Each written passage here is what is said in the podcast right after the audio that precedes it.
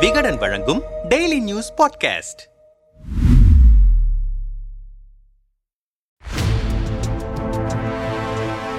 உள்ளதும் போச்சு. ஓபிஎஸ் மகனுக்கு வந்த சோதனை.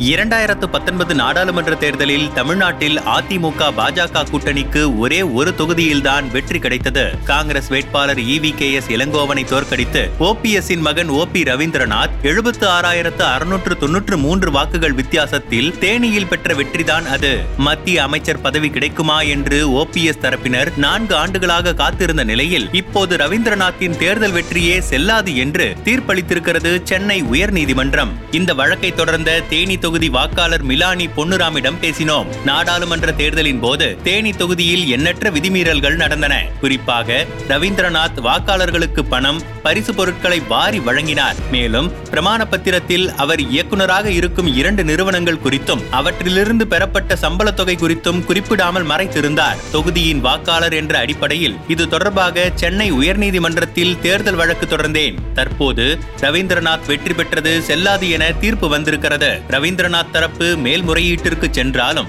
வழக்கை தொடர்ந்து நடத்துவேன் என்றார். தேர்தலின் போது தேனி தொகுதிக்கான அதிமுக பொறுப்பாளராக பணியாற்றிய முன்னாள் எம்எல்ஏ சுப்புரத்தினத்திடம் பேசினோம். உயர்நீதிமன்ற தீர்ப்பு அதிர்ச்சி அளிக்கிறது. இது திட்டமிட்ட புனையப்பட்ட வழக்கு. வேட்புமனுவில் சில தகவல்கள் இல்லை என நீதிமன்றம் கூறியிருக்கிறது. ஆனால் அனைத்திற்கும் முறையாக வரி செலுத்தப்பட்ட தகவல்கள் வேட்புமனுவில் குறிப்பிடப்பட்டிருக்கின்றன. எனவே உச்சநீதிமன்றத்தில் மேல்முறையீடு செய்து ரவீந்திரநாத்தின் வெற்றி செல்லும் என தீர்ப்பை பெறுவோம் என்றார் உறுதியாக. தேனி வட்டார அதிமுக நிர்வாகிகளிடம் பேசினோம். தன் மகனை எப்படியாவது மத்திய அமைச்சராக்கிவிட வேண்டுமென முயன்று வந்தார் ஓபிஎஸ் ஆனால் அதற்கு எடப்பாடி தரப்பு தொடர்ந்து முட்டுக்கட்டை போட்டது. ஒற்றை தலைமை விவகாரத்திற்கு பிறகு ரவியை அதிமுக எம்பியாக அங்கீகரிக்க கூடாது என மக்களவை சபாநாயகரிடம் பலமுறை மனு அளித்தது எடப்பாடி தரப்பு. ஆனால் நீதிமன்றமே அவர் வெற்றி செல்லாது என்று தீர்ப்பளித்திருப்பது ஓபிஎஸ்க்கு பேரிடிதான். உள்ளதும் போச்சு கதையாகிவிட்டது என்றார். உச்சநீதிமன்றத்தில் மேல்முறையீடு செய்வதற்கு ஏதுவாக தீர்ப்பை முப்பது நாட்கள் நிறுத்தி வைக்க வேண்டும் என்ற ரவியின் கோரிக்கையை ஏற்று இருக்கிறது உயர்நீதிமன்றம். டெல்லி என்ன முடிவெடுக்க போகிறதோ